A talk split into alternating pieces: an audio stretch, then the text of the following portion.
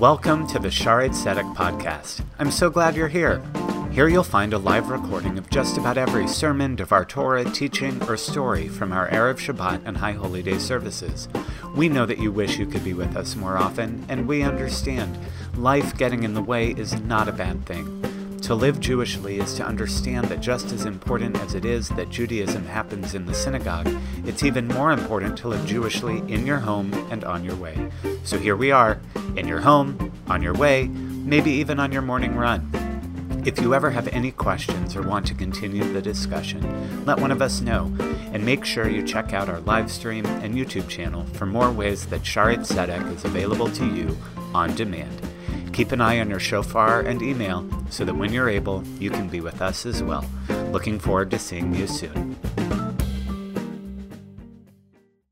Well, I know we've talked a couple times tonight about the silence between the notes, but those were some very beautiful notes themselves. Thank you for that very, very special moment. So, at this point, most of you know me fairly well. I know we have some new friends tonight who are uh, just getting to know us. But for those who know me, I don't think you'll be surprised to learn that I am not a yeller. It's not natural for me to raise my voice, and if I do, you know that something is really wrong, and even when something is really wrong, I usually don't. Now, that doesn't mean that I don't let my children know when I don't like the choices that they're making. Eva says that when I get upset about something or when, when I, I see them doing something they shouldn't do, I, quote, talk serious. And I will always remember those sweet tears the first time she said those words Daddy, I know you're not yelling, but you're talking serious. And that makes me sad. Those who know me also know that I don't talk serious very often. Now, even that, that talking serious is something I try not to do with my kids when not necessary. After all, it can lose its effect and the kids would learn to ignore it. But when I do talk serious or raise my voice, the goal is that Eva and Judd will learn that what they're doing is dangerous or not acceptable for some other reason, and they'll learn not to repeat it. And I shared with Eva that first time, and I've told them both other times as well. I don't want to have to talk serious. And hopefully, you all will make better choices moving forward so that I don't have to. Whether it's climbing on furniture, trying to dunk the other in the pool, hitting or biting, we've been very lucky that these fairly normal occurrences in kids have not been repeated by ours. Even at their young age, they know that when we talk serious, we are in fact serious. Now, I know, especially recently, I start a lot of sermons with parenting stories, and I hope you'll indulge me. It is where I am right now, and seeing as back in 2008, if I remember correctly, I had a run of three kickball sermons in a row, I don't feel too badly about going there. Now, I often tell wedding couples that there are not many positive examples of human relationships in the Torah. This is true of marriage, it's also true of parenting. Abraham almost sacrificing Isaac after more or less deserting his first son, Ishmael. Isaac favoring Esau over Jacob, with his wife Rebekah favoring Jacob over Esau, causing estrangement between the two and worse. And then Jacob, not having learned the lesson, and doing the same toward Joseph over his brothers. Now, these stories, when we read them in the Torah, are often a bit shallow in that we don't see much conversation, nor are we fully let into the nuance of the adversity being faced in each case. But while none of the individual stories are fully developed, the story of the relationship between God and the people over the course of our biblical text is both complex and beautiful. And in looking at the Brit, the covenantal relationship between God and the Israelites, we can find a model from which we can learn so much. Now, to think about this as a parent and a child, it's still far from a perfect relationship, as you'll see. But those imperfections make it relatable to us as well. In this week's Torah portion, Acharei Mot, after a brief tangent last week, we're brought back to the story about which we read two weeks ago. And it's not a story we love to hear. Nadav and Avihu are two priests, the sons of Aaron. And immediately after being given the rules for the way in which sacrifices were to be offered, and joining with their father in that first official offering in the newly built tabernacle, right after getting the rules, they offered an improvised sacrifice that didn't follow those rules. And at that moment, we read, A fire came forth from Adonai and consumed them. They were no more. Now, in that week's Torah study conversation, we looked at the many rabbinic defenses for the punishment of death with midrashim that further intensified the offense of the young priests. This shows that the rabbis have the same discomfort in reading the story that we do.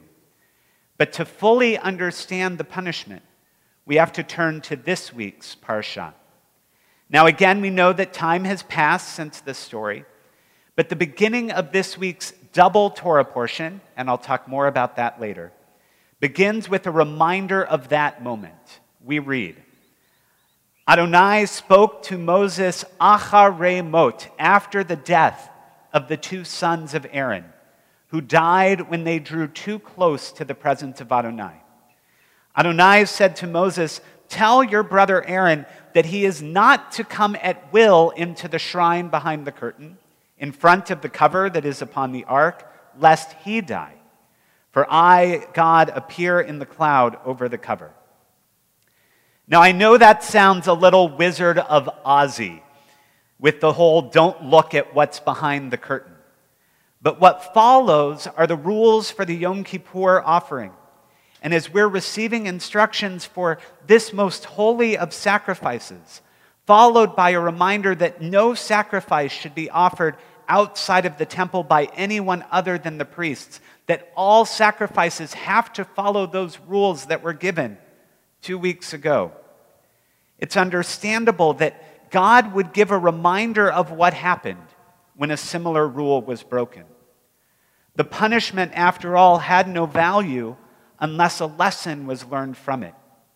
Here, God, the parent, is saying, I don't like using my serious voice. Don't make me do it again. Learn from your mistake.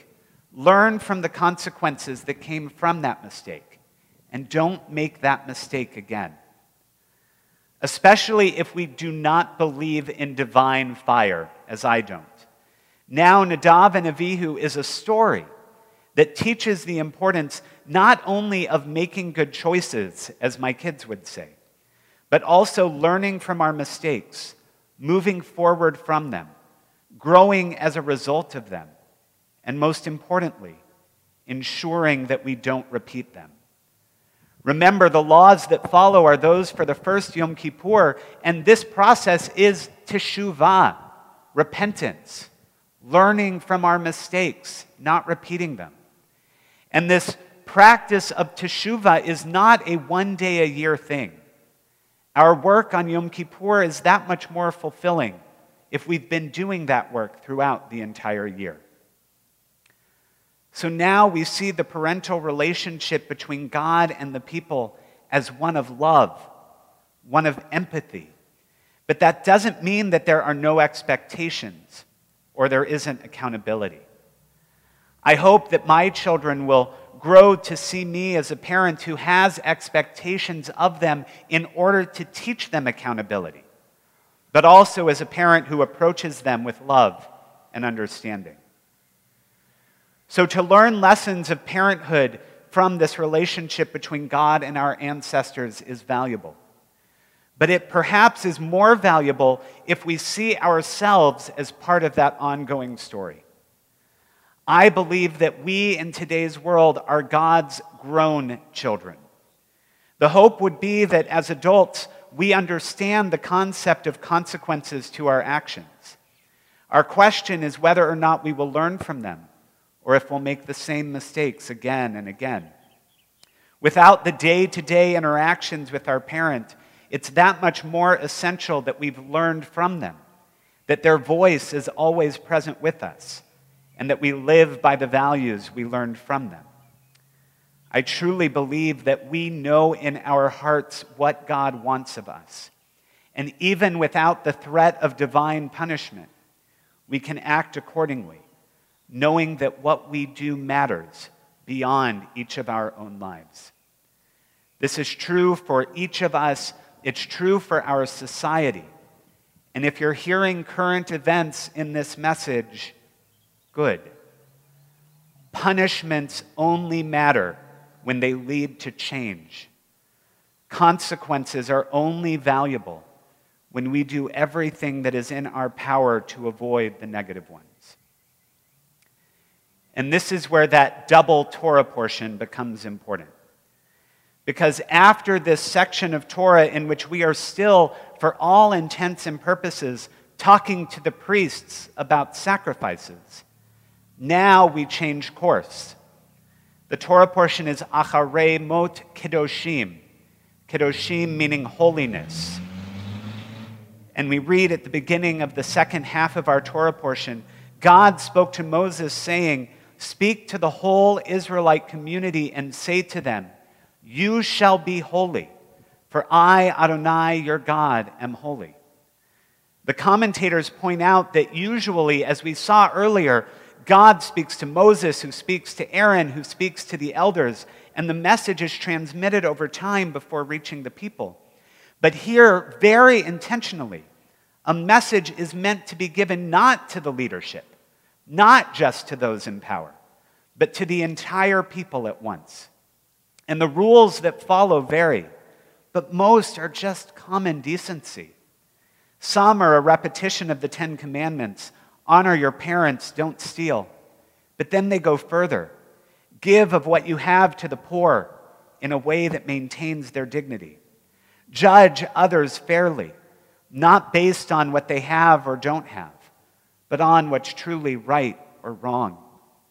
Love your neighbor as yourself.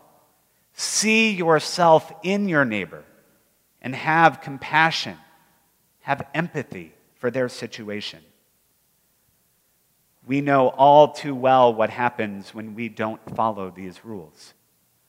We know the consequences. It shouldn't take yelling, and it shouldn't take the death of innocent people. A little serious talk should be enough for us as individuals and as a society to start trying to be a little bit more holy. So on this Shabbat, may we all look back at our week at our month, at our year, at our lives. May we look as individuals, as families, as communities, as humanity. May we think about the rules of holiness that we've been given, and may we gain understanding of that greater good. May we learn from the mistakes of our past and strive to do better in the future. May we be holy, for God is holy. For our loving parent who has given us all of the opportunities in the world expects that we will take those opportunities and use them for good. And in so doing, may we continue to grow, continue to mature, and continue to do all that is in our power to create a world of peace, of love, of holiness for the generations to come. As we say together.